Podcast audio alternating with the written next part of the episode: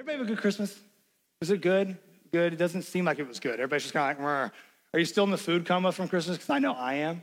Um, my wife's grandmother makes the best chocolate fudge on the planet. And I know people say that about things, but I think if she actually like put it into market, um, she'd be a billionaire. And I think she missed her calling. Um, she should have made fudge for a living. Like it's so good. And I eat that. She sent us like a box of it, and I eat it every day. Um, it's, there's a thing in the family called breakfast fudge because it's so good you get up and you eat it for breakfast. Um, so I had breakfast fudge this morning for breakfast. So I'm feeling a little sugar high. So bear with me on that. But y'all, this Christmas was really, really um, good for me. Um, it was a Christmas of growth, it was a Christmas of rest.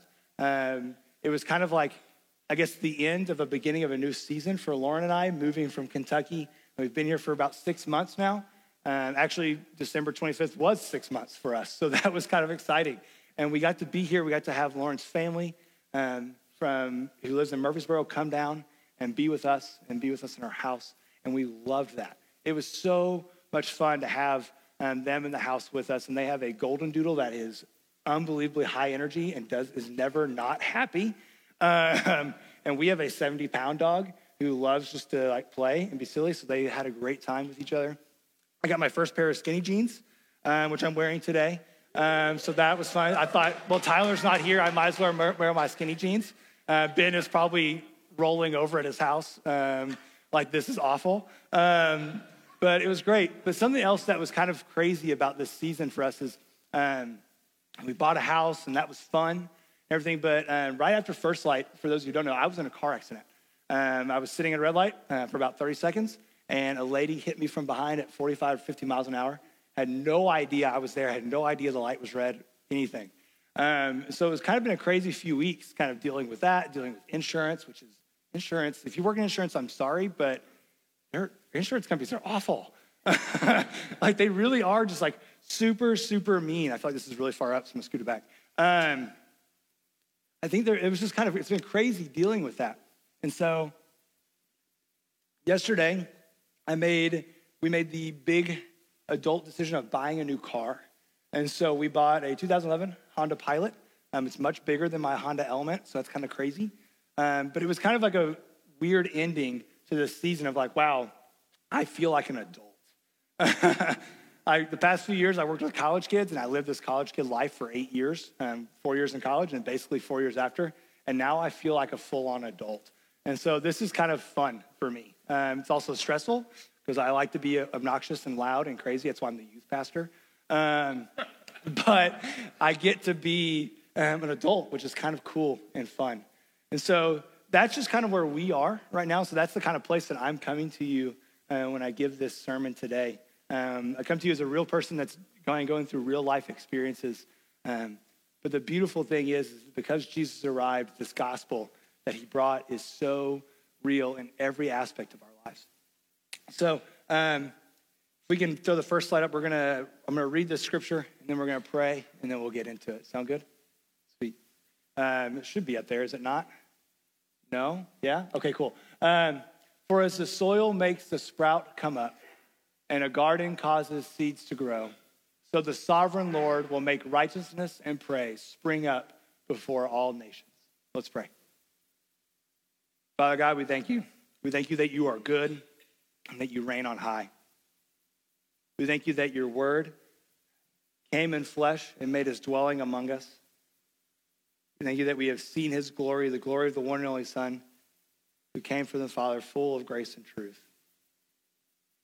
Thank you that he was born, raised, dead and buried, and resurrected that, Father, that he has ascended to heaven, that he will come again. So, Father, we ask that today that you would be with us, that you would be in my words, that my words wouldn't be mine, but they'd be yours. Father, that um, our thoughts would be your thoughts, and that all glory today would be given to you. So, Father, we love you. We thank you that you are here in this place. You were here before we arrived. And that, Father, we thank you that you plan to move your holy and precious name that I pray. Amen. All right, so keep this up for me just a second. So we see in this passage um, It's kind of talking, it starts out with talking about gardening, it talks about plants. Um, and for us, plants um, are a great way for us to make our house look really good. Um, again, we just bought a house here, and there's been a lot of gardening going on. Uh, we did a lot on the inside, we did a big renovation on the inside. Uh, but when it comes to doing stuff outside, um, my wife's like, let's plant flowers, let's do this, let's do that. And I'm like, can we build a deck in a fire pit? Like, that's what I want to do. Um, to me, planting, it means like putting something in the ground, watching it grow and be really beautiful, and then watching it die. um, and so it's just been, it's, gardening is not something that um, I love or that I enjoy, but my father is the exact opposite. Uh, my dad uh, was a landscape uh, architect for a long time, and then uh, he switched jobs and became, uh, I grew up in Knoxville, Tennessee. Uh, go Vols, by the way. Um, sorry. Hey, Georgia should have been in the championship, by the way. That Notre Dame game was pathetic. So if you're Notre Dame fans in here, I'm sorry, but it's true. That was bad. Georgia, you should have been in it. So just giving you that. Anyway, um, so my dad um, then led a community garden um, program and hundreds and hundreds of gardens across the city. He would go and till them and hand out seeds and grow seeds in a, a massive greenhouse and hand those out. And that's what he did. That's what he did as a living. My dad loved it. He loved, loved, loved gardening. And so I grew up gardening all the time. I grew up planting things, making sure the soil was right, that it was um, not too dense, but also not too loose where the plant would fall over and die. Uh, go out there and water it, set up the sprinkler, and watch the cat run out of the garden because the sprinkler hit it. Like, that was the fun part. That's what I always looked forward to. Um, but my dad loved it. And so I grew up gardening. And maybe that's the reason that um, I don't enjoy it as much. Um, but for me, it just didn't seem like anything um, because all it was was to make something look pretty. Um, when I felt like there was some more structured things that we could do instead of having to do this year after year after year after year. But I think for us, because of this, we see gardening completely different um, in our day and age than in Jesus' time. In Jesus' time, in, in this ancient culture, gardening was a way of life. They were an agricultural community. Gardening brought health and wealth and life to a community. And so we see in multiple um, passages in Numbers 24 and Amos 9:14 and Genesis 2:8, if we can bring that up. Um, Genesis 2, Genesis 2:8 says, "Now the Lord God had planted a garden in the east." And so I think first of all, let's just stop there and think that the Lord planted it. So isn't it like when we see all the creation, He goes, "Okay, plants, okay, fish in the sea, okay, animals that walk around." Like I feel like it happened kind of like this. Um, and if you believe in science background, it maybe happened over time. And that doesn't, the point is that doesn't really matter. But the thing that's really cool is that for me, growing up planting with my father, planting takes a lot of time. It takes a lot of time to get a garden to look right and to feel right and to move right and for big plants that go really big, not to overcrowd the small little plants that don't grow big. Like these different things. And the Lord planted a garden. He took time. He said, This is where I'm going to put the man. This is where I'm going to put Adam. This is where I'm going to put Eve. And they're going to live here. He said, I want to make sure this place is something special. So he took time. He took this effort to plant a garden in the east, in Eden. And there he put the man he had formed. And then um, Isaiah 51 3, which is also a slide we have. Uh, the Lord will surely comfort Zion and will look with compassion on all her ruins. He will make her deserts like Eden, her wastelands like the garden of the Lord. Joy and gladness will be found in her, thanksgiving, the sound of singing. That's just cool. Like he's saying here, Isaiah is prophesying. We've been in Isaiah 61, but he's prophesying here in 51 that the Lord will take our deserts, he will take everything that is nothing in us and make it Eden. He will take the time to plant, to grow, to nourish, to bring forth life in us and make all the wastelands that we see in our lives spring up with life. This time in this desert that we have in our lives because of sin, the Lord says, No, I will make that fertile ground and I will grow plants. I will grow fruit from you. And so, with this, um, I kind of want to go into like what it means um, to plant something here. So again, when we plant a plant, especially with like one that's not even grown yet, if we plant a seed, and we put the seed into fertile ground, we make sure it's nice and covered up in good, good soil, and we water it, we water it, and we water it, and we water it again, and then finally a little piece of green comes up, and it's like exciting, but you're also like, I can still screw this up, you know, like I can still like overwater or let it get too dry, and then this life that's happening will, will pass away.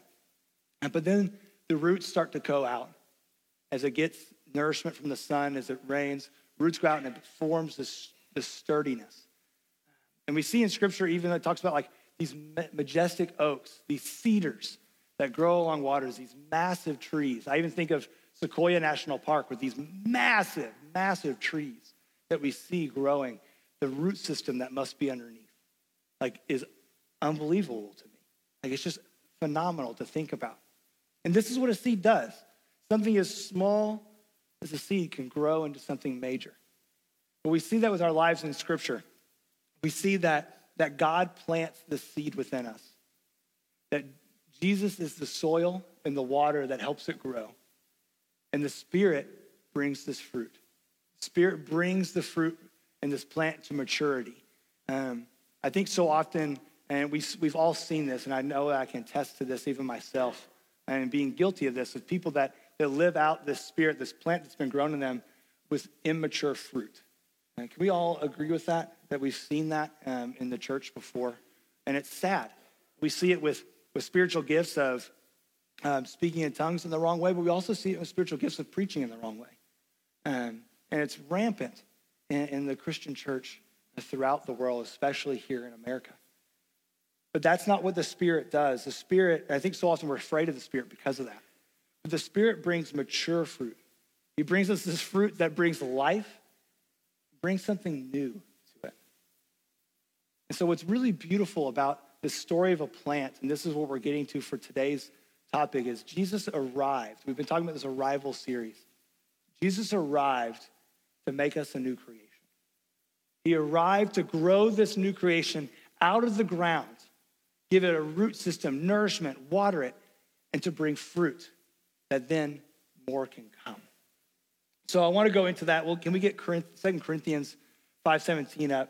It says, "Therefore, if anyone in Christ, the new create if anyone is in Christ, the new creation has come. The old has gone, the new is here." Exclamation point. I love that verse from Paul. I think this is such a cool mindset that we are new.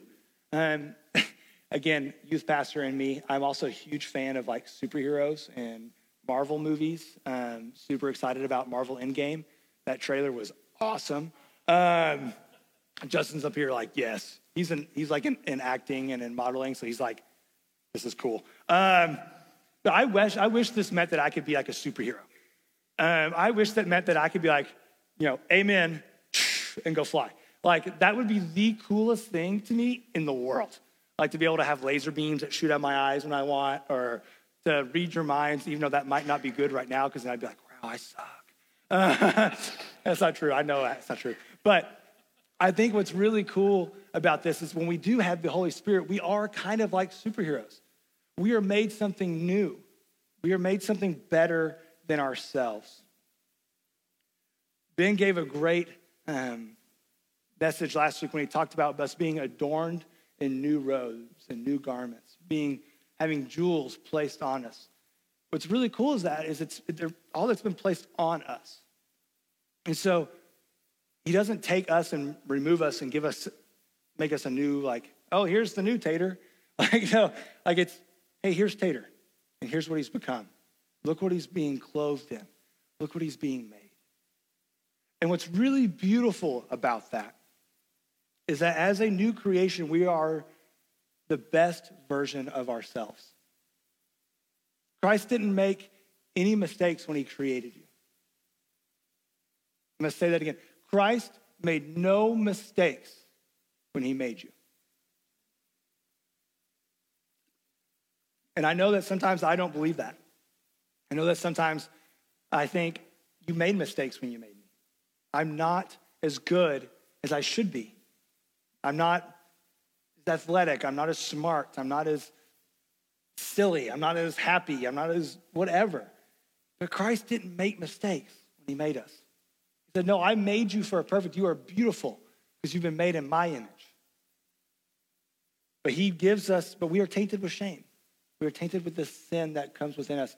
So he makes us a new creation by adorning us in himself.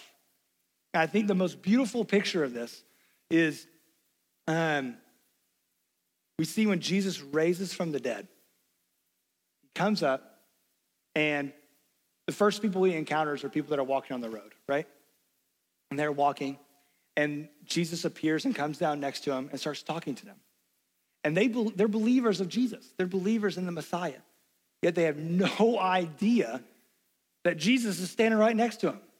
And I think for us, we're like, hey guys, like, duh. like, how, you've seen him, you spent time with this guy. How do you not notice that this is Jesus the Messiah? But he looks different, but he looks the same. There's something different about Jesus when he's rose, risen from the dead, risen, risen from the dead. There's something different about him. That's he's still the same, but he's different enough that they don't even recognize. And it's not till the very end of this conversation that they're like, oh my gosh, that's Jesus. And we even see as Jesus appears to the disciples, we always say doubting Thomas. Like, how, how much does Thomas have to doubt? And I don't think Thomas is a doubter. I think Thomas is not willing to be deceived. Um, if you can go with me on that, I just think Thomas isn't willing to say, oh, you're Lord, fine, cool, sounds great. Like, he's like, no, I want to make sure that this is the Lord. He says, let me touch your scars. Let me touch you. He's like, come touch the holes. Touch them. They're real. And even Thomas looks at him and says, there's something different about you, so different enough that I can't say it's you yet. And that's what he's given us. He's given us this opportunity to put on these garments and become a new creation. The old is gone and the new has come. The new is here. But yet we're still ourselves.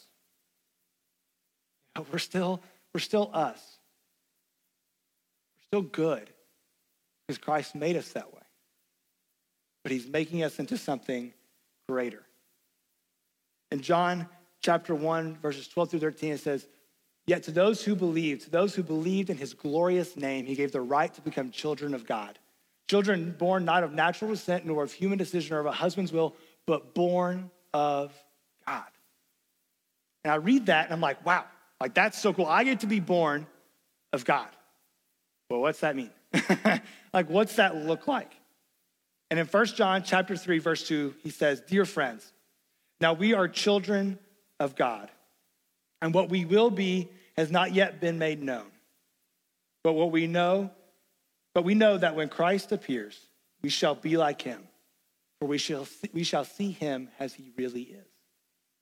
And that's the promise. That's the promise as we put on these robes that Ben talked about last week, as we put on these jewels, as we grow into this new creation that Christ has planted within us. We become like him. We become more and more like Jesus. We become, we recognize more and more our need for grace. And we become more and more like Jesus because we put more and more of him on.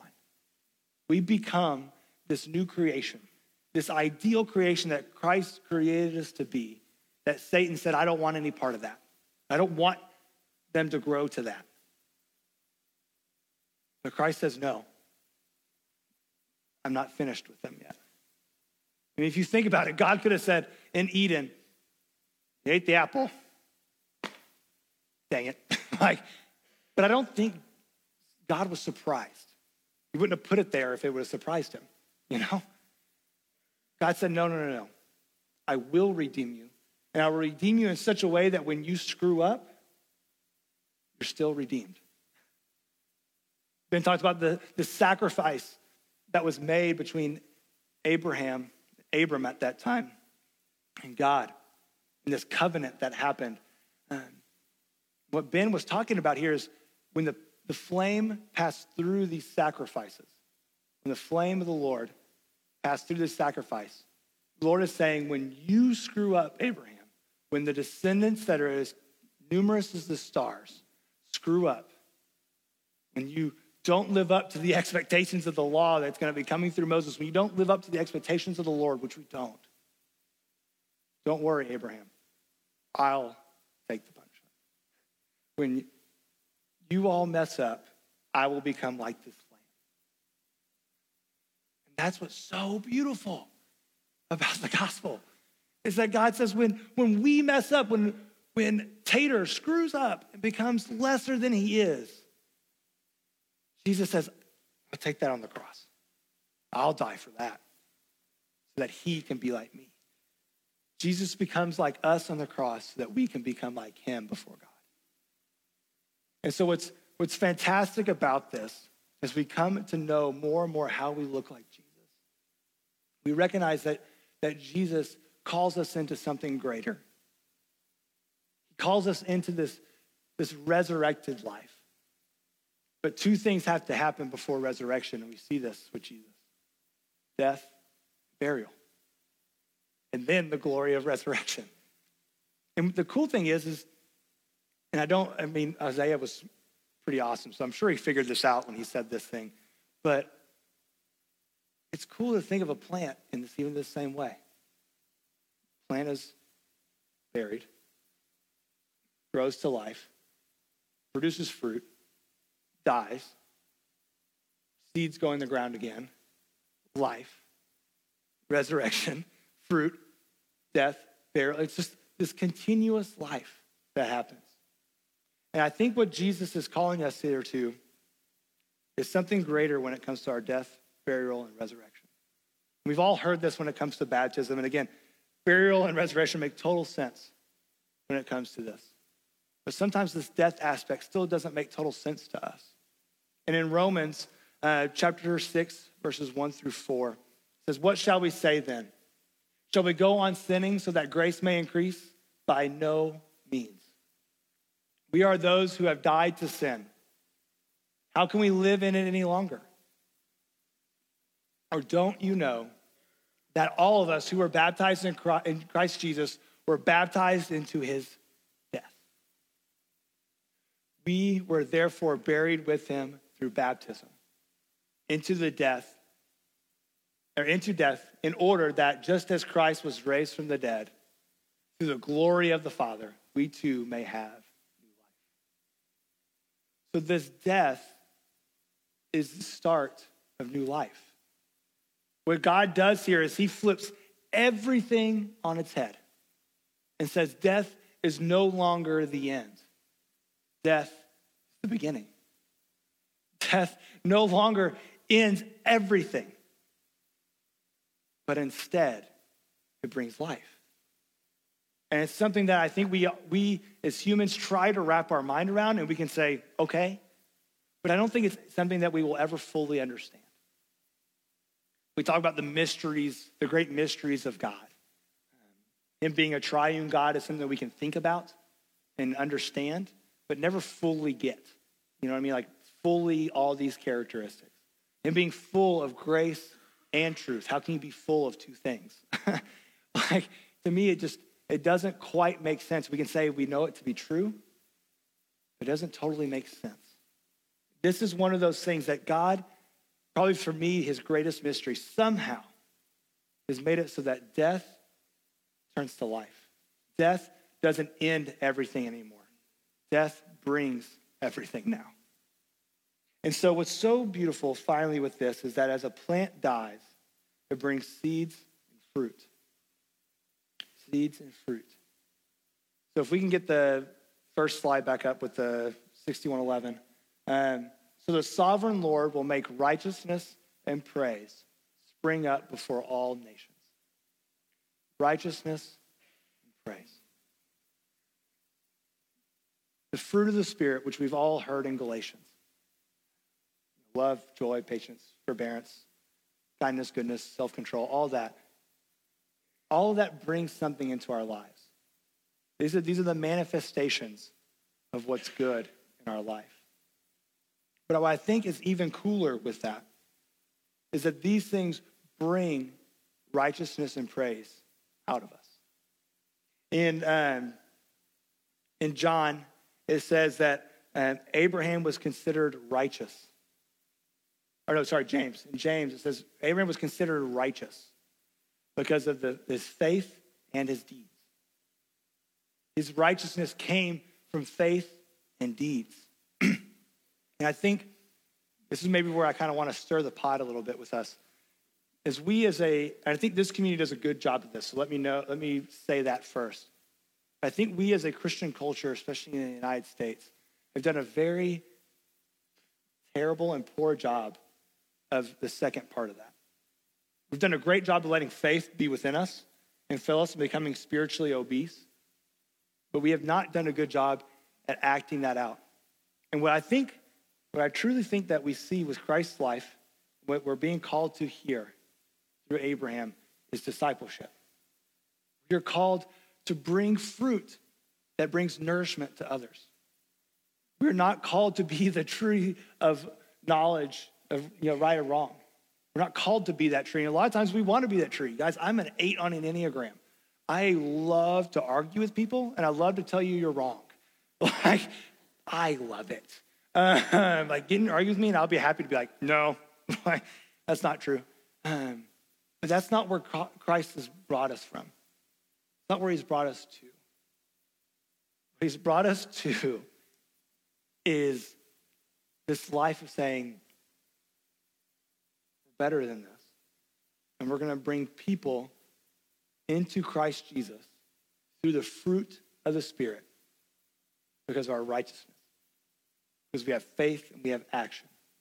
We bring this out into people and we lift them up because of it.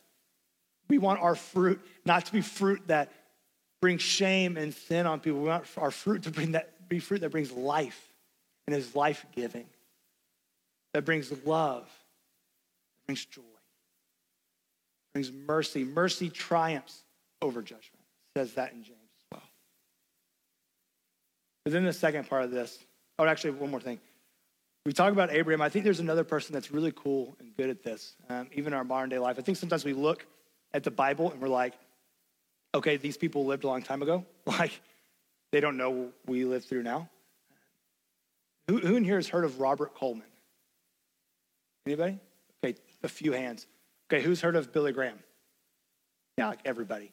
Um, Billy Graham has said multiple, multiple, multiple times, um, rest in peace, um, that he could not have done what he did without Robert Coleman.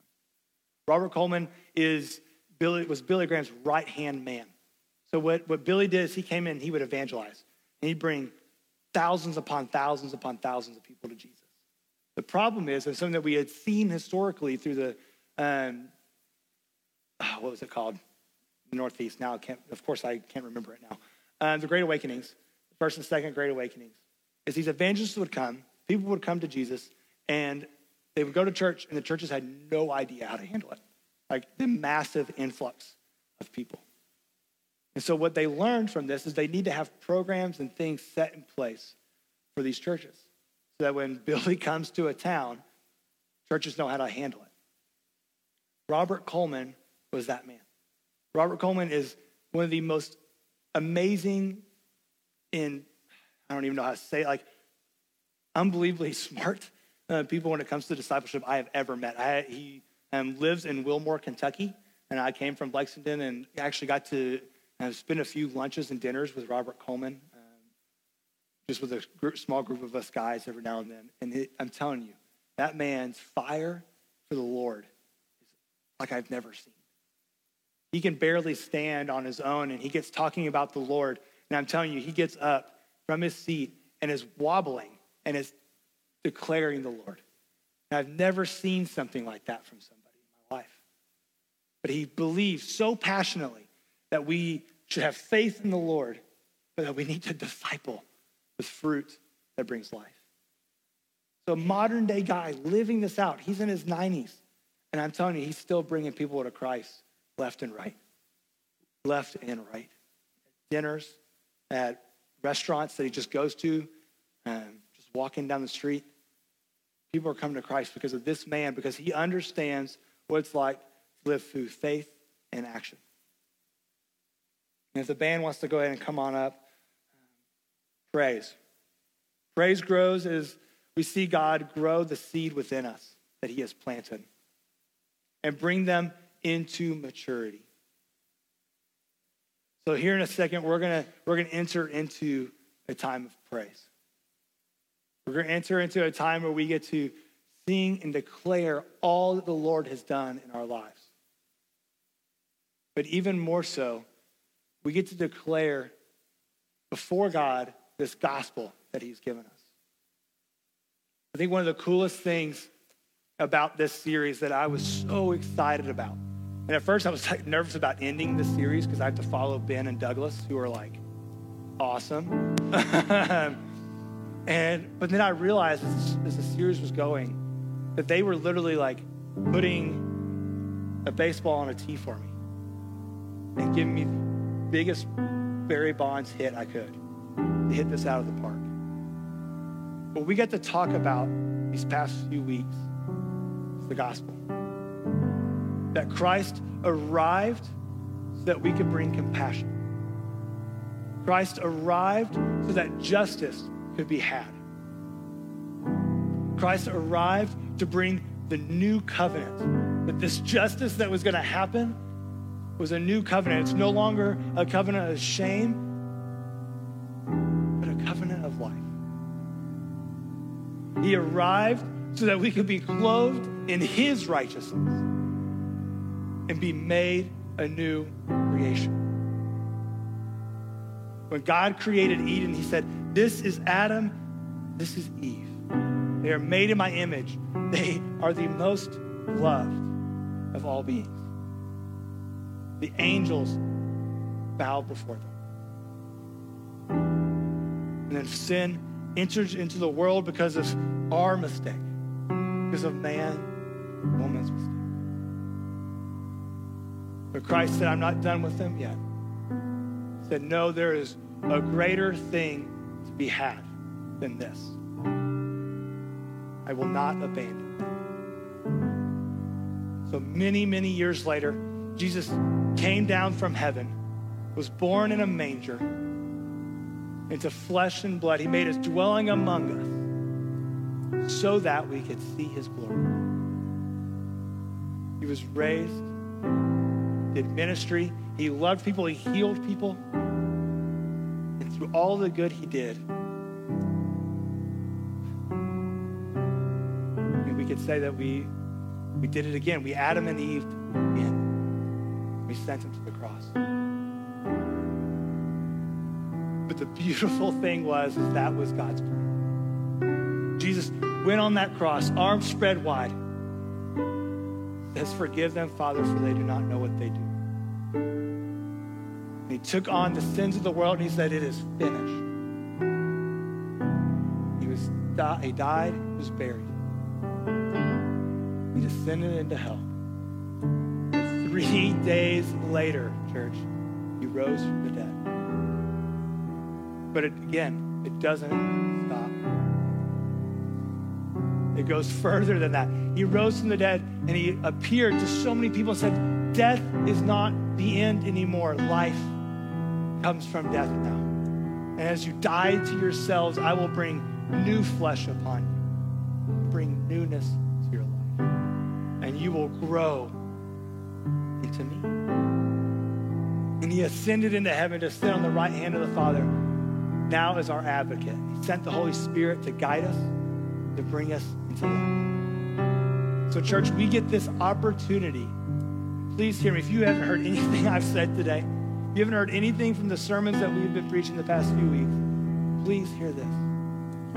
That Christ did not die to just save us from our sins. He died so that our sins would be gone and forgiven, so that we could be in relationship with the Father.